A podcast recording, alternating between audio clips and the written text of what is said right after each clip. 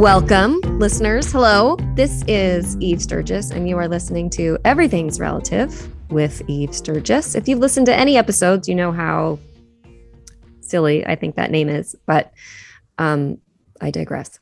I uh, am here to talk about DNA surprises, DNA discoveries, and most importantly, or more to the point, I want to talk with people who have discovered as adults that one or more of their parents are not their parents. It can happen all sorts of ways. It happens through adoption, it happens through donor conception, it happens through infidelity, it happens through trauma. Um, and I want to talk about it in all the different ways. So I have this podcast. That's what we're doing here. I am trying something totally different today. Um, two two things, a little bit different, and then also something that I have done before.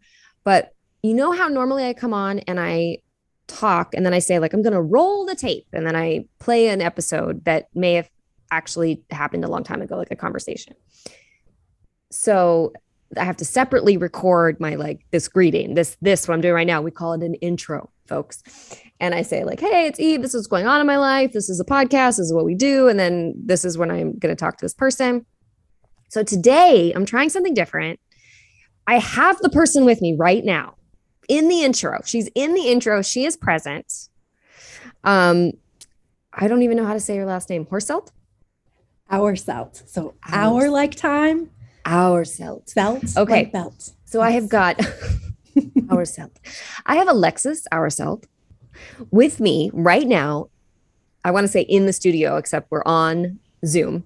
Um, so that's gonna this is gonna be a little bit different. And then I'm not gonna roll a tape. Like this is the tape rolling. it's happening right now. She's here with me. Um, and we thought it would be fun to sort of swap stories, tell each other how how our own DNA discoveries have happened and how they've affected us and what motivated each of us to start podcasts. And then we're going to do what we call a crossover episode where we both post them. So if you're listening to Alexis right now on her podcast, awesome. Uh, and if you're listening to Alexis on my podcast, awesome. But that way, everybody wins.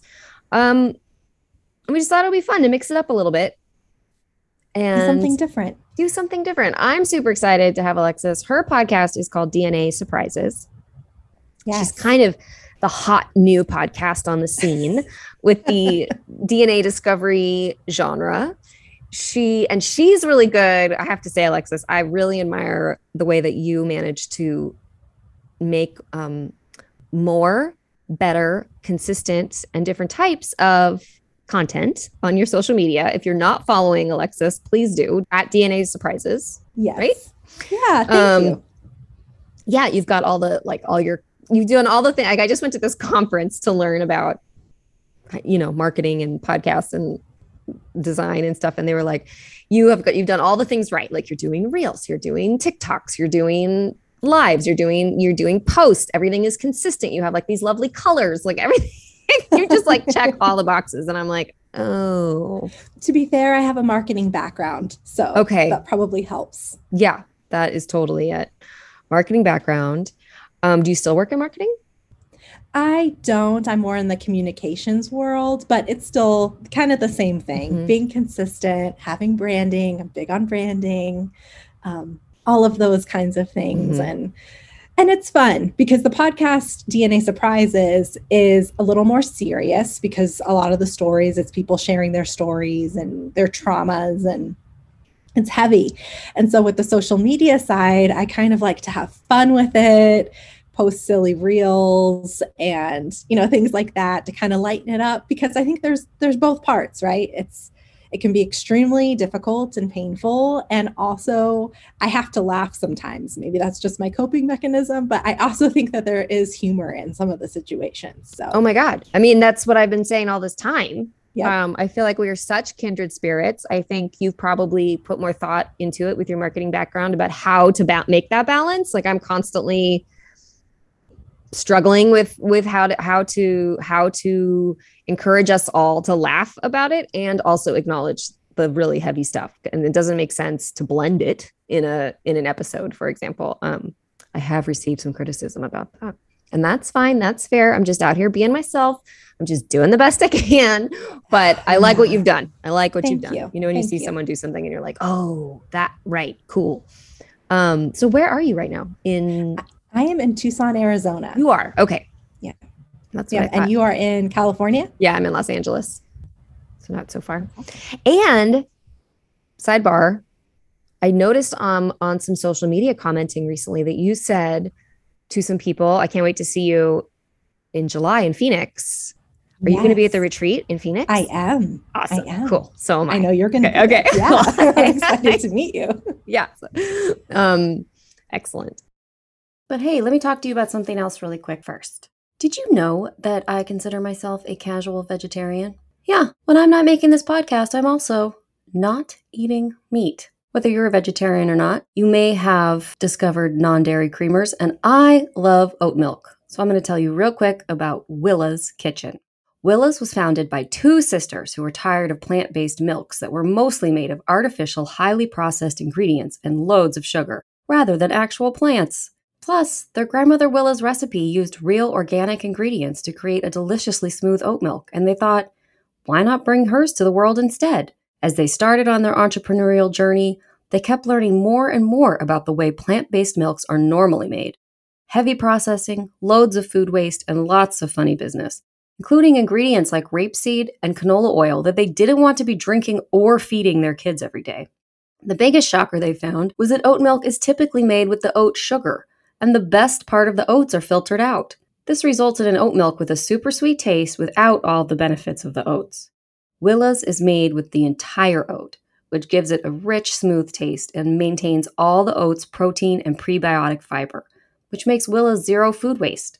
It's not just a healthier, more sustainable milk, it's super tasty. And I can tell you, listeners, they sent me a box, and I'm loving it. Willa's has been highlighted in Bon Appetit not once, but three times. Find Willa's oat milk at willaskitchen.com. That's W I L L A S K I T C H E N dot com or on Amazon. If you use the promo code Everything's Relative, you get 20% off and you'll be supporting this podcast. That's promo code Everything's Relative to get 20% off. Okay, thanks. Back to the show. Let's see. You've had a DNA discovery. We mm-hmm. know that. We know that much. Yes. So wh- why don't you just go ahead and tell me, give me um, the Cliff's notes of your childhood, and then I'll give you the Cliff's notes of my childhood. Sure. So I grew up a military brat. My parents were Air Force and they met in Spain. Um, and that's sort of the origin story that I was always told. They met in Spain. My mom got pregnant soon after my parents started dating. And um, they didn't get married right away. She wanted to wait. And they got married when I was nine months old. So this was the story that I had believed. My mom is white, my dad is Mexican. So I grew up thinking that that was my racial background. Um, I've been questioned on it my whole life, but I have two younger sisters who look fairly similar to me. I was gonna say you look like that. one- that go- that I live in I Los pa- I mean- Angeles. yeah, you pass for sure. Yeah, yeah. I like you, pass. you look Mexican. You look white. Like I would, I wouldn't Yeah. question. I wouldn't question half Mexican at all. No. Um, but, you know, being biracial, it's ambiguous. Um, my parents stayed married. They're still married. Like I said, I'm one of three girls and um, really never questioned anything about my cultural background. I struggled with feeling like I fit in with the Mexican side, but I attributed that to being biracial and having a closer connection to my mom's family than my dad's family. So, really just went through my whole life like getting questioned are you black? Are you hawaiian? Are you italian? Are you puerto rican? Are you like everything? And i'm like no i'm just mexican. This is how i turned out. And yeah so i was completely blindsided when i found out. What about you So, um, thank you for asking, Alexis. I my childhood was um, uh, not not. I was gonna say it was similar. It wasn't similar at all, but I'll tell you what the part that was similar. But um, I, I think really what's what really what I was connecting to was like just having an origin story that you learn and and is the is the narrative. Um, And people questioned if I was related to my family. But um, which they didn't do to you, but I mean like questioning sort of like who who what are you? Um, and anybody that's seen me, it often had to do with my eyebrows, which now we're looking at 25 years of waxing and shaping right. these guys. Right. So previous to that, they were m- even bigger, even darker, much more prominently featured on my face. Uh, okay, so my childhood, I describe it as uh, my parents were high school sweethearts, and um, the story is is that we lived on the East Coast, and and then my parents decided that they wanted to be closer to family, and it made more sense to move back to the West Coast.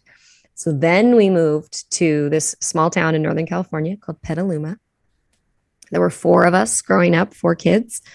Um, and the most important variable to me was that there was um, on the west, on sorry, on the East Coast, and then for the first maybe 10 years of my life, we were extremely evangelical, born again, fundamentalist, whatever word you want to use, Christian. Mm-hmm and even at 10 when i like if i say first 10 years of my life it was like that the fade out was slow and my parents i think still have have redefined their faith in a new way so they really bristle when i say like fundamentalist or they get like they but um but when i tell people the details of that life everyone's like okay yeah that's you know it was pretty I don't I don't know what else to call it. I know I, I pretty was, fill in yeah. the blank like fundamentalists. So it was all about it was about missionaries, it was about Jesus, it was about saving yourself for marriage.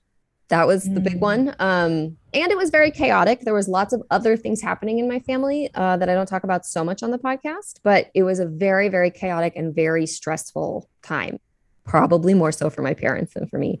And so, as far as feeling like I fit in, I didn't really feel like I fit in, but I attributed it more to my other family dynamics. And then people would ask me all the time, Are you adopted? Uh, my brother and my sister both have blonde hair and blue eyes. Both my parents have bright blue eyes. So, yeah, so those are the things, those are the things that I look at when I think about my childhood. Of course, we could pick and pull all sorts of of things oh, yeah. within There's there. So much, right? Are you the you're the oldest of three? I am well, yes, I'm the oldest. yes, uh-huh, uh-huh. I am. Uh-huh. I am the oldest of three that I knew of. Um, there was, and I did. I haven't talked about this on on the podcast before, but there actually was a surprise older brother that came from my dad's side when I was 14. So I did experience what it's like to be on the other side of a DNA surprise, so to speak. Um, and how traumatizing that was to my family to go through that. And um, I think that kind of added this layer of complexity to my own discovery was like, okay, well, we already went through this and you saw what this did. Why didn't you tell me when I was that age or before? Or yeah, Alexis, what are the chances? And I guess that's part of like that's part of what we're talking about in our podcast is that actually the chances are very high. Yes, extremely like, high. The chances are actually very high that you've got a DNA surprise in your life. But if I didn't know that and I hadn't been doing this podcast and I hadn't been, you know, like within the the NPE community for the past few years, I would I would be like, the chances must be like one in 10 billion that you would right. witness it and then experience it. But no. Nope. Yeah. Yep. Okay, interesting. So you were 14 and how yeah. old was the how old was this? Tell me, can you tell me a little bit? Do you want to talk Yeah, sure. Yeah, so, what, ha- what happened? So my my dad, he had dated somebody when he was like in high school. Kind of the typical story that you hear a lot. Um and he joined the Air Force. She got pregnant and told him that it wasn't his and leave her alone. It's not yours. And knowing my dad, like, especially everything I know now, he is extremely noble, wants to do the right thing. So he obliged. I mean, he he was going to, you know, probably marry her. That's probably what he would have done, knowing my dad. But she told him no, it wasn't his. And then never really heard anything. I never knew that this child existed growing up or anything like that. And then when the child turned 18, he came forward and actually sued my parents for back child support. So that's how he was introduced was through a lawsuit. Wow, I I'm sure I'm not alone. I did not see that coming. Yeah. Whoa. So they did a paternity test and confirmed and it was in fact my dad's son. And um unfortunately like no relationship really came from that. My dad tried oh really? Really? Yeah. they didn't become friends right away? No, when he showed no. up with the lawsuit? But you know what? My my dad like the kind of person my dad is like the best man. And he um, wanted to have a relationship with him but his son just really wasn't very interested. I, I don't know what he was told growing up. I really don't right. you know but it was hard. It was really, really hard on my family to experience that. And like I said, it made it even more complicated for me in some ways when then I found out that I was an NPE. Right. Mm-hmm. Yeah. Yep. I relate to that element. So, what did happen for you yeah. with your DNA discovery? What led to it?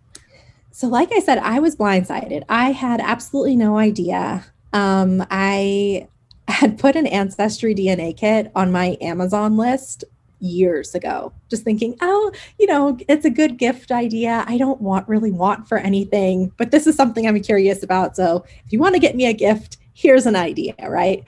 And nobody ever got it for me which looking back i'm like i wonder why. Oh my god. Yeah i like was like no one ever got it and i didn't even yeah. think about that. Like oh yeah, yeah. of course. Yeah. So um there was like a prime day deal last year and you know covid bored, bored in the house. I'm like you know i'm i'm gonna do it. I'm i'm just gonna get it for myself. And i did and i sent it off. I remember my mother-in-law was at my house and i was like hey can you drop this off at the post office on your way back home? And she was like ooh, you're doing one of these. And like she had no idea, but she was even like, ooh.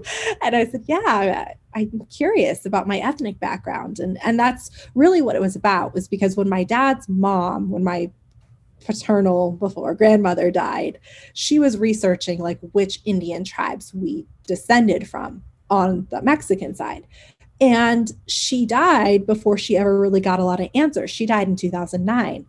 So I thought, well, I can find out some of this information. I'm really curious about that stuff. So that's why I took the test. And um, six weeks later, I'm like sitting at my computer. I work from home, about to join a meeting. I've just taken a new job, um, leading a team. yeah, yeah, and I'm sure. about to put get you, on. Put you in a leadership position. Yep. Right before yep. those results roll in. Oh yeah.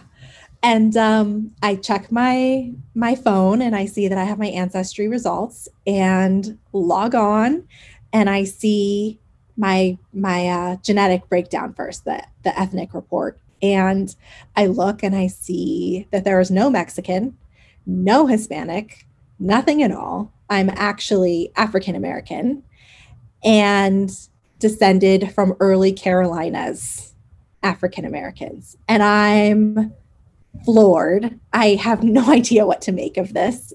Instantly, of course, like everyone else, this is a mistake. This is wrong. Somehow they mixed up my sample. So I go to my matches and I actually have a parent child match. Shit. Yeah. Oh my God, yeah. Alexis. Yeah. And his username is unclear. Like it's such a typical like boomer like username. Mm-hmm. you cannot tell who he is based on his username. It was mm-hmm. like Damien plus a bunch of numbers or something. Mm-hmm. Totally. I like, okay, I don't yeah. know. Maybe his name's Damien then, I guess. Yeah. Um, and I'm like, okay, this is a mistake. And I'm looking down the other results and I see my mom's brother on there. And when I saw him, I still, the denial was so strong that I was like, it's a partial mistake. Yeah. I was like, okay, well, they messed up one part, but they didn't yeah. mess up the other part. Yeah. Totally. Right. Exactly. Totally. This 50% totally mistake. Yeah. Yeah. So I called my sister, my younger sister, right away and was just like, this is what I found. She told me to call my mom. I called her. And I knew right away something was wrong because my mom's response was not what I would have expected. Mm-hmm. My mom and I, I always considered us to be very close. I guess I should have mm-hmm. said that about my childhood. Very close family, very close to my mom. And she was just like, This is so shocking. Like, just like that, like, just kind of This is so shocking. This and I was so shocking. that sounds like, like, a Siri, a Siri voice or something. Yeah. I was like, this doesn't sound like you're shocked. Um, and then I remember saying, Is there any way that it's a mistake? And she said, What test did you take? I told her I took ancestry. And she said, Well, from what I've seen on Maury Povich, those tests are really accurate. And I'm like, Are you joking right now? Like, I'm sort of freaking out. And with that, I had to join my meeting for work. Mm-hmm. So, Excuse me, mom. Please hold. Please hold. Yes. I have to go be myself in my re- real life. I love moms. I love these stories of, and I, I this is not, um, I don't mean this to be a, like I uh, against your mom or anything, but the yeah. things that they, who knows? Like I feel I my heart really goes out to them in that moment. So many moms, but I love these stories of what they say. Like it's just so weird. Like what on earth came to her that made her think that Maury Povich was the thing to to reference, right? Or like exactly, exactly. Someone in one of my yes. episodes, the what did she do? They were just sitting there, and her mom was like, I forget how she said it was Laurie's episode from season one, but she says like, if you did have a different dad, like just like just these funny like ways of like this is how I'll approach it. I'll be calm and cool. Right. Oh, you're. I, I mean, I truly believe like if I was writing a screenplay based on this experience, it would definitely be a dark comedy. It mm-hmm. would not be mm-hmm. just a drama because yeah. there's those moments where you're just like, what? That's so weird. So I uh, I got on my call. I, I was completely dissociating at that point. I don't remember anything. I don't think I said very much. Um, instantly was like calling my husband. Of course, my husband was out of town when this happened, and called my best friend. Um, did not hear back from my parents really. They did not call me. They did not come over. They live five minutes from me.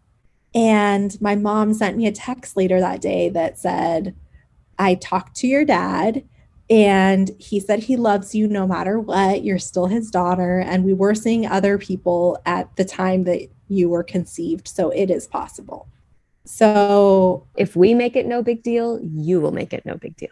Is that kind of the idea? It's kind of what it felt like. We'll be chill. She'll be chill. It's chill. Yeah, like just over text. And I texted my dad and said, Can you please come over here? Like, and he went to work. he went to work. He had to go to work, but there was a long period where he could have come over and did not. And so I thought that was weird. Um, my sisters came over that night and were comforting me while I just kept saying over and over, Is this really happening? This is not real. Like, is it possible? And I think I just kept repeating that script over and over again because I could not believe it. Um, my kids, I don't really remember like having them putting them to bed or doing any of those kinds of things, but I know I did. They're still alive. Mm-hmm, mm-hmm. Um, yeah, it may have just been like a pizza delivery night. It, night, yeah, yeah exactly. night for movies. Exactly. Mm-hmm. And um, the next day, my parents came over and told me the truth. And the truth was that uh, my dad starts out talking, and my mom says nothing. She's just crying on the couch. Mm. And my dad says, I met you and your mom at the same time when you were two months old. Oh. Mm-hmm. Yes. That is different. That is different. That's a, a different story. Well, and that's different than what you had learned. Oh. Correct. I thought I had this feminist origin story where my mom was like, I don't need no man. I'm going to do it on my own. And if we get along, I'll marry you. And if not, and I always loved that story. Mm-hmm. Like I just mm-hmm. loved that my mom didn't just get married to my dad because she was pregnant. Like I thought that was amazing. And you know, she'd been told to have an abortion when she got pregnant with me because she wasn't married and she didn't. And you know, I'm pro choice and I totally support people that choose to do that, but I, you know, respected the fact that she knew she wanted to have a baby and she was willing to do it alone if she had to. But what the reality was was that my mom was in a relationship with someone who was abusive mm. and he was not happy about her pregnancy and they i kind of don't go into a ton of the details there but they she left him went through the pregnancy alone and then met my dad when i was two months old. And he So this took a dark he wanted turn. to raise me. It does take a dark turn. took a dark turn. It does take a dark turn. I keep saying I didn't see that coming. Like, uh, but Yeah, that was a left. I'm telling you, dark comedy. But so here's where we get back to the dark comedy part is the the person that my mom was with was actually Puerto Rican. And I'm not Puerto Rican. I'm African American. Right. So I don't know the circumstances of what exactly happened around that time, if it was an on Mhm. again, off again relationship or what. But that man who they thought was my biological father is not. My Oh. biological father, someone else. Guys, we've got a double NPE here in the house. Yeah. Double, maybe triple if we count your, your brother coming in on the other from the other direction. It's wild. So I'm This sitting is there. rare. We do not see these often in the No. wild. No. So I'm I'm sitting there on the couch listening to this story and they just kept saying like we thought you were Puerto Rican.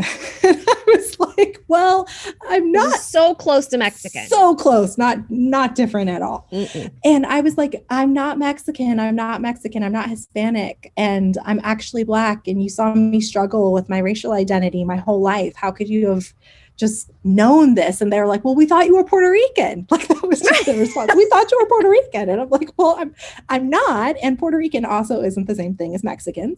But they didn't know. And I know that that is very heartbreaking for my dad, especially because he really felt like he was doing the noble thing. He thought he was Mhm. protecting me from someone. Mhm. And it turns out that my bio dad is a perfectly nice person who maybe had a very short relationship with my mom. They don't remember each other at all, which is kind of weird for me. But yeah, that's how I found out. Wow. And how long ago was that? This was in July of last year, 2021. Oh, hello, folks. We are not even one year old. No, Oh it's my fresh, very Oh my fresh. gosh, Alexis. Pardon this interruption. You know something I've been thinking about a lot over here at Everything's Relative podcast? Sex. So let's talk about setting the mood. That's right, the mood. You know, when you want to get intimate, or perhaps after you've gotten intimate, be it by yourself or with a partner, there is something you need to have on your nightstand. Maude. Maude is redefining what sexual wellness and modern intimacy looks like. They are creating a whole new chapter in the outdated sexual wellness industry. Maude makes modern, body safe, and high quality essentials for before, during, and after sex. They have a whole variety of products, like vibrators, lubricants, and condoms. Their products are absolutely beautiful, with a lot of attention paid to design, sustainability, and simplicity. Basically, if sexual wellness has a name, it would be Maude. Honestly, these are products you want to be seen in your bedroom instead of hiding them. And I don't know if you guys know how ad partnerships work with podcasts, but they sent me some products, and let's just say everyone here at Everything's Relative, everyone is satisfied. One of the coolest things about Maude is that it is a female led Latinx founded company. Their founder, Ava, created Maude for all bodies, all genders, all races. Dakota Johnson just joined Maude as their co creative director. Hello. And guess what? You, listeners of Everything's Relative podcast, are getting a treat from Maude. As our partner, Maude is giving $5 off your first order on all products with the code Everything's Relative. Head over to getmaude.com forward slash everything's relative. That's get M A U D E dot com and use everything's relative to get $5 off your first order. Enjoy the mood setting. So, what was yours? Oh, okay. you? quick, quick, jump to it. No. Mine, mine was mine was different in that I did not take, I didn't start with a DNA test because mine came via phone call. And the like funny details are that, or the things that make it weird is that it wasn't just a phone call, which is weird enough, but it was a message to my husband asking for a phone call about me. So my husband sent me the face, what's it called? Not, it was Facebook message. My husband sent me the the screenshot and said, "Does this mean anything to you?" And I was like, "No, please call this person immediately." And it was a man who said, "Like I believe I'm I'm Eve's real father." And So then we took a DNA test because that Mm. seemed like the the next indicated Yeah. logical step to take. Like there wasn't and I wouldn't I would I will definitely not say I wasn't freaking out because I was freaking out, but there was no I felt like there was no need to freak out and no need to create like total family dis- destruction or like if it was wrong. If he was wrong, we could just go on our way, but um he was definitely correct. So I waited for the for that before I contacted my family. Um, and I still was very, I mean, I was like very, very worried for my mom because I had mentioned earlier, like we had a chaotic childhood and I was just worried for their level of like stress. It was like they have had, they have had a rough go of it um, and gone through a lot and faced a lot of challenges. And I just wasn't sure that I wanted to introduce a new one. Sure. And of course, now, like in retrospect, that's interesting because of course this is this is a chaos of their own making. And i was still hesitant. I feel sort of like a caretaking obligation to my parents which i think a lot of people feel and a lot of people don't. Um, but that's just like where i fell on it. Um, not so much that i didn't start a podcast because i did. Yeah. um, but um, so that guy who is my real father we confirmed with him that the information was right. Like, yes, you are my real father. And then I said, okay, can you just like give me some time? I just like need a minute to take this in. And he said, absolutely. I completely understand. We've been waiting for you all this time. Turns out there's a whole family of people that have known about me all along. And then he died. Oh. So I never met him. Um, and so he's so I have a kind of I have siblings. Do you have siblings? New siblings? I do. I have two sisters and two brothers. Oh, An wow. older sister from a previous relationship. And then after me, he had three more kids. hmm And oh, and I guess I should just just because you did, you sort of told the story of like your your narrative is that this person, my my biological father, uh, he did know my parents. There uh, there was a relationship of some kind, length length unknown or seriousness of it is like very unclear, but um, and it's the story that you hear so often in these rooms about them being extremely young and my dad the man who raised me traveling and working extremely hard as a young guy and being a salesman out on the road. So he was gone for long lengths of time and my mom being very lonely. And then part of the story i think includes probably some like manipulation and taking advantage of of a young naive person.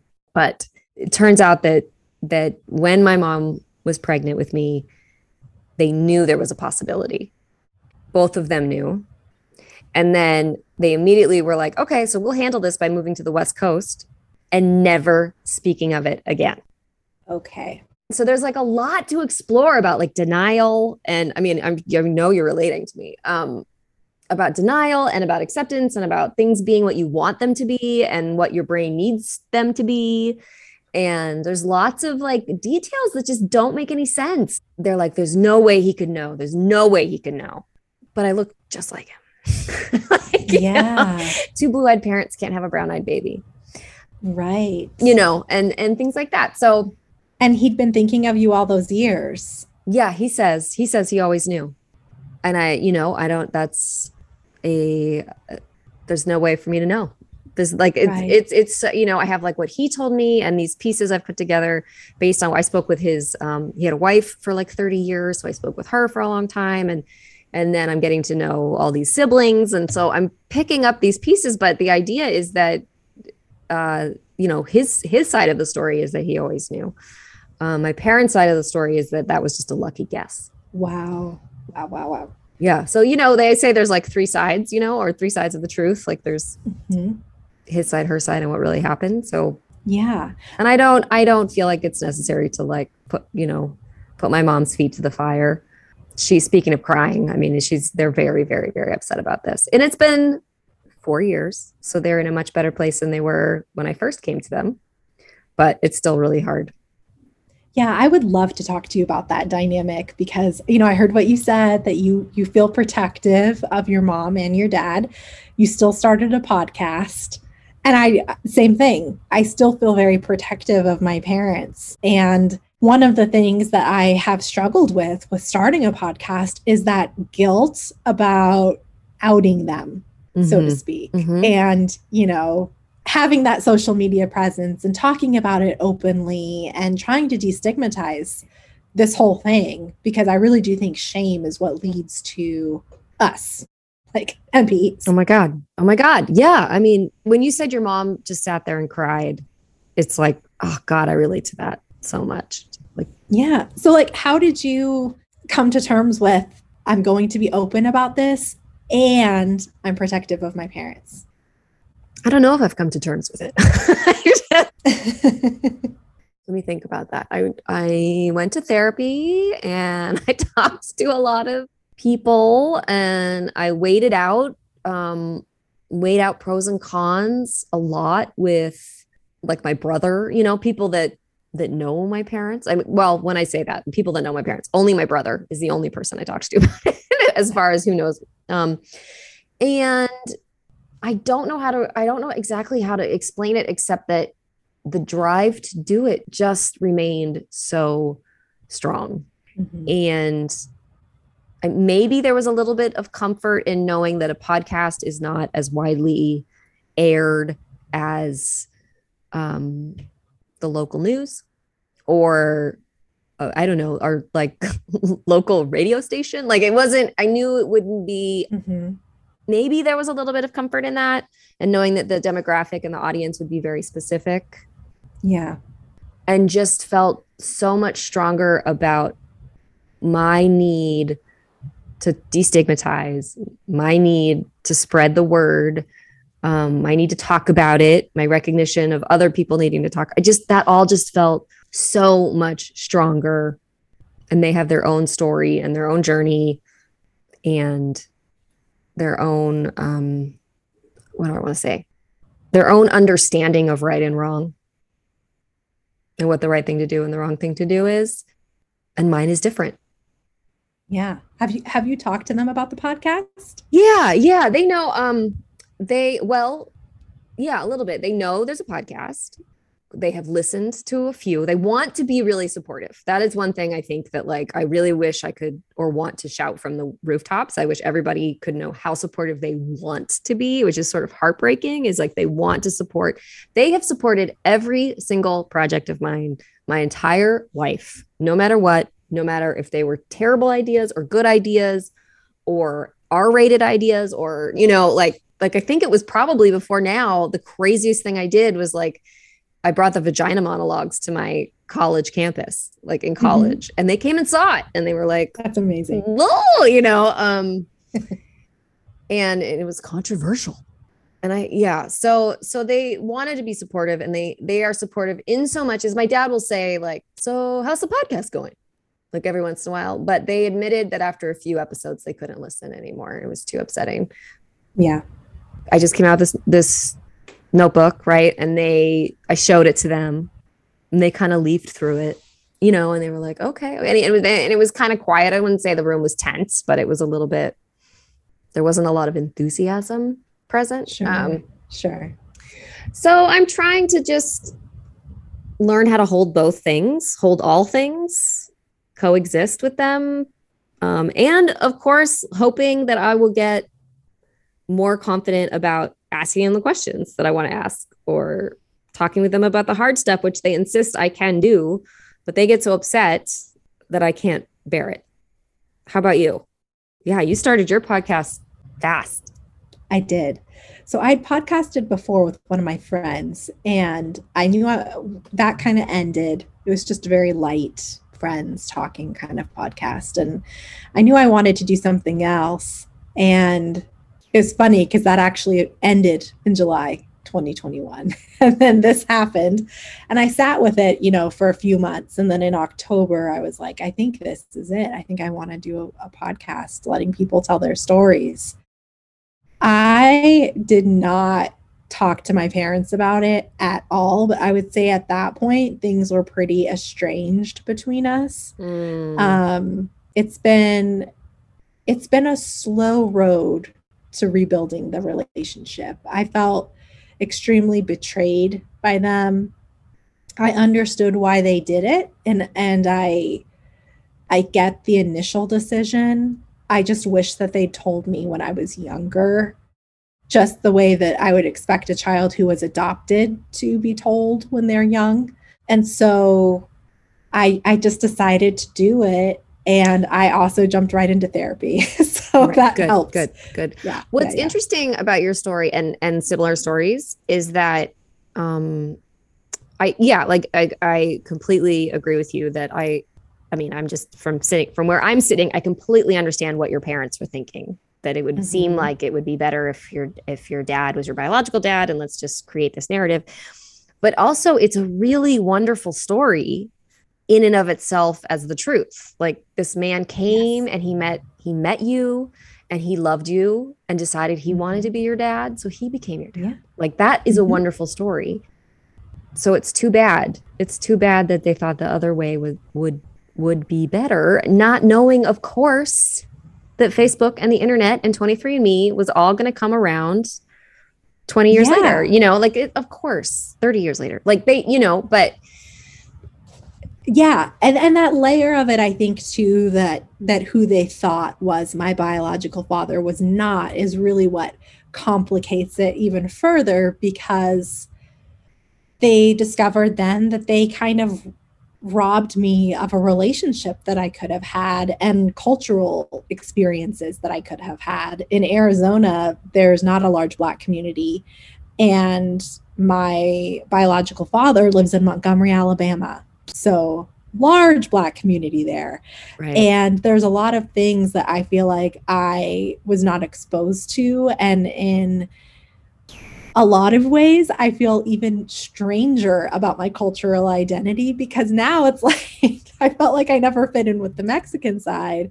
And now i feel like i'm trying to play catch up with the black side. And you know it's it's funny because i always was drawn to African American culture, clothing, music, all of those things were things I was always into.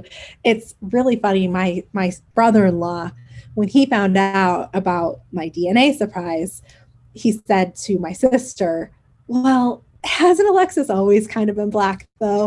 like, okay. and I thought it's true. I mean, it is kind of true, like the whole nature versus nurture thing. There's always been some part of me that has been drawn to those cultural touch points. So far as I actually moved to North Carolina with my husband after we got married because I just really liked it. His mom lived there and we wanted to try something new and it felt like home to me. And then I found out that my biological father actually grew up an hour and a half from where we moved. Whoa. And you just find those things and you're like, oh my gosh, you know, the unthought known. Yeah, the unthought known. I love that. Yeah, absolutely. I love it too so yeah i you know my dad has liked the posts about mm-hmm. the podcast you know when i do those kinds of things uh, my mom hasn't said anything about it mm. at all interesting i don't expect her to but i think what i'm the way i view it is it's my story i'm not putting anything out there about them that i would consider embarrassing i'm very hyper aware due to my childhood about how the things that I say affect other people. I really don't want to cause any additional shame for her because I know that a lot of this is wrapped up in shame. Mm-hmm. But one of the things my therapist told me that I just love is that some of us have to heal in front of everyone so that other people don't have to. Yeah. Oh, I love that. Yeah. And that's really what I see what we're doing here mm-hmm. with our mm-hmm. podcast is we're giving people a platform to heal publicly we're healing publicly and hopefully we're supporting people out there who maybe don't feel comfortable sharing their stories but are really going through it because it's hard Mm-hmm. Yeah, I've been through I've been through some hard things in my life, but nothing has felt as isolating as the DNA discovery. Nothing felt nothing made me feel like I was the only person on the whole planet going through something mm-hmm. that no one else had ever gone through or would understand. Yeah. And of course that's not true, but I had I felt um like sort of on fire with that feeling and it was mm-hmm. such a relief such a relief to connect with other people. So, is that how you would describe your goal of the podcast? Do you have a goal? Yeah. So, my goal is to provide support for people like us through hearing stories shared. And then through that sharing, to hopefully reduce the shame and stigma associated with these kinds of situations people have affairs, people have one night stands, people adopt children, people need reproductive assistance.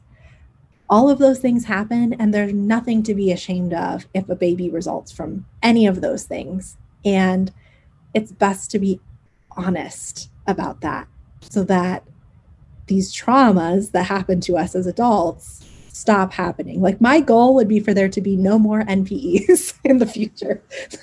Good goal. That is my hope for the future. Do I think that it's feasible? No, I think that there will always be NPEs, but it would be great if there were a lot less of us because there's nothing to be ashamed of. Like we're here. What's your goal? oh, I couldn't uh, just like agree with you more and just feel so aligned with like everything you've said, Alexis. My goal has been to reduce the stigma. I really want to talk about shame. And and I think one thing that I'm interested in, and I, I don't know if I if I if I focus on it out loud, but I'm really interested in the way that culturally and and society and sort of like our patriarchal paradigm has created this system that makes women not only women the carriers of the situation, but the women end up being the, the holders of the shame. Mm-hmm. There's nothing to be ashamed of. And why and where and when did we decide that there needed to be all these rules about sex and that everyone, it feels like to me, everyone would pretend that those are the rules we follow when clearly the number of NPEs are showing that that is not the rules we follow. So why are we doing that? Right. It's like I want to talk about that. Why is it okay for people in their 20s to have one night stands and that kind of thing that we kind of just accept in our culture? But then once somebody gets pregnant from it, it becomes an entirely different thing. Totally different. Yeah, completely shifts. There's just so many double standards. Nothing makes sense. And the result is that all of this shame is traumatizing people. So, yeah, I want to talk about it. So, hopefully, between you and between me and between the other podcasts that are around, we can form this like coalition of information yes. and like shame killing, shame release, relieving, relieving, or something. Um, yeah, absolutely. Absolutely. Be, yeah. And I love what you do with your podcast. Uh, you know, I know you said that you've gotten feedback before that the humor is is not is not good, but I think it's great because like I said, I there is humor in everything. And we have to be able to laugh. Otherwise, I don't even know where I would be right now right? if I wasn't able to laugh a little bit. Um, my sister and I laugh about it all the time and I remember like when it first happened, my sisters would make these just really dry jokes about the situation. And then I'd kind of look at them and I'd be like, I'll allow it. Yeah. you know, we yep. just kind of laugh. but but it is a fine line because then depending sure. on the day, sometimes it would just hit me wrong. And I'm like, I don't, I don't want to laugh about it today, you know?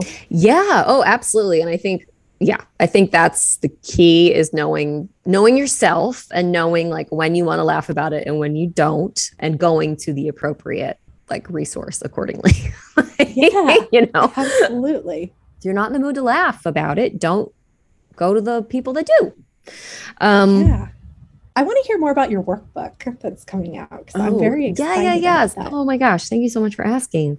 Some of the rollout has been totally backwards. I a first time workbook publisher. Um, so it's it is technically now ready and available on Amazon. It is called Who Even Am I Anymore?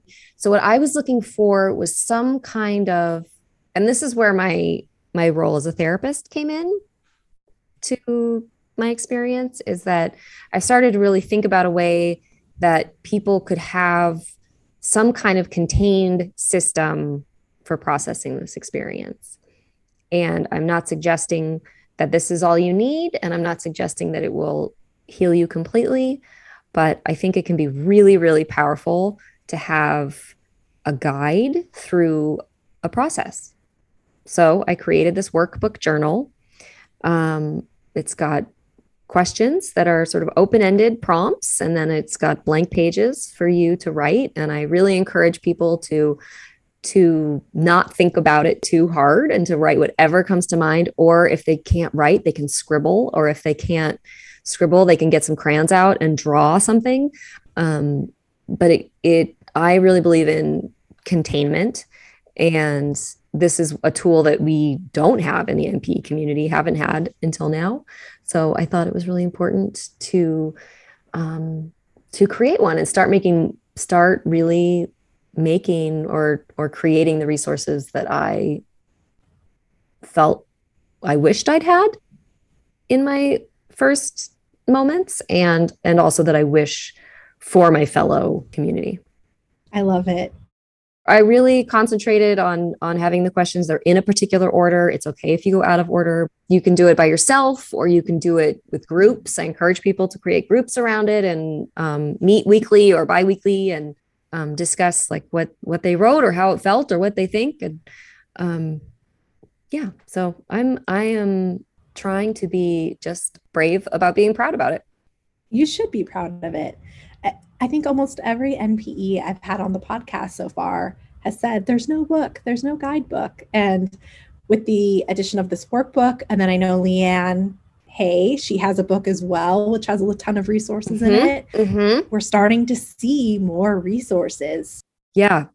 Well, I just love what you're doing with um, with the way your podcast um, offers this platform, and then I love all the ways that you're having fun with it.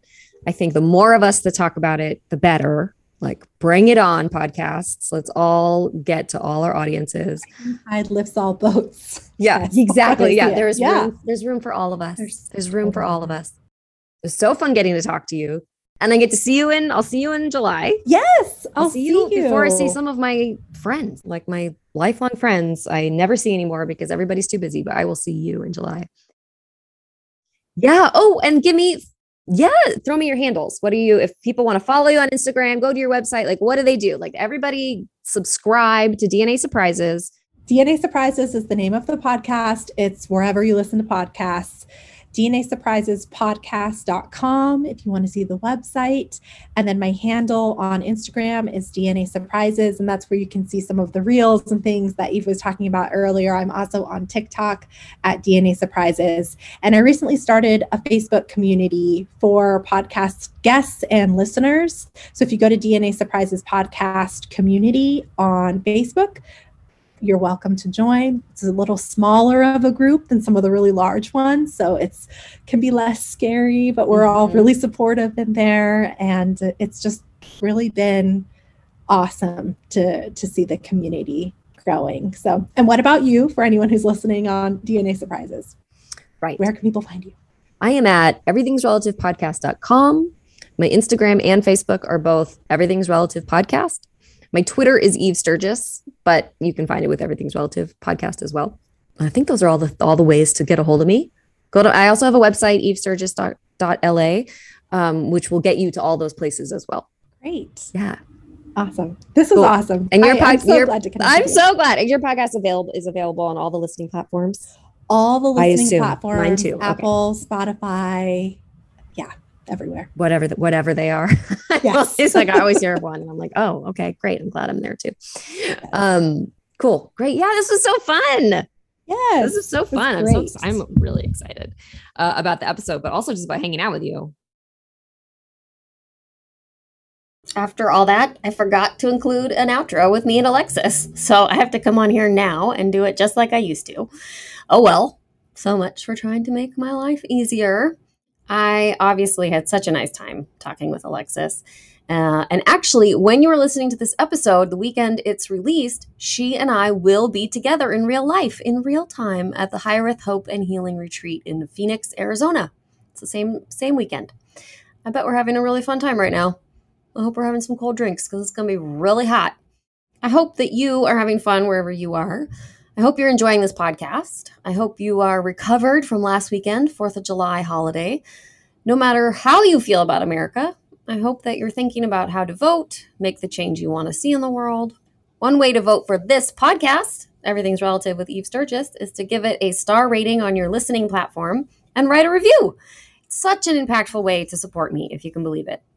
And now that you know about DNA Surprises with Alexis, go find that podcast. Make sure you're subscribed. Give her a review too. Okay, everyone, come back soon. Thank you so much for spending some time with me to talk about the issues surrounding the lives of those of us who have experienced DNA discoveries. I hope you've learned something. I hope you have laughed. I hope you feel comforted. I hope you feel like listening to another episode soon. I'll be back. I'm Eve Sturgis. This is Everything's Relative. Bye bye. Everything's Relative with Eve Sturgis is produced by Eve Sturgis and Kaylin Egan and edited by Joy Rumel. Logo designed by Ivy McNally, and music is used with permission from Goodbye the Band. Eve is a licensed psychotherapist, but her podcast episodes are not therapy sessions.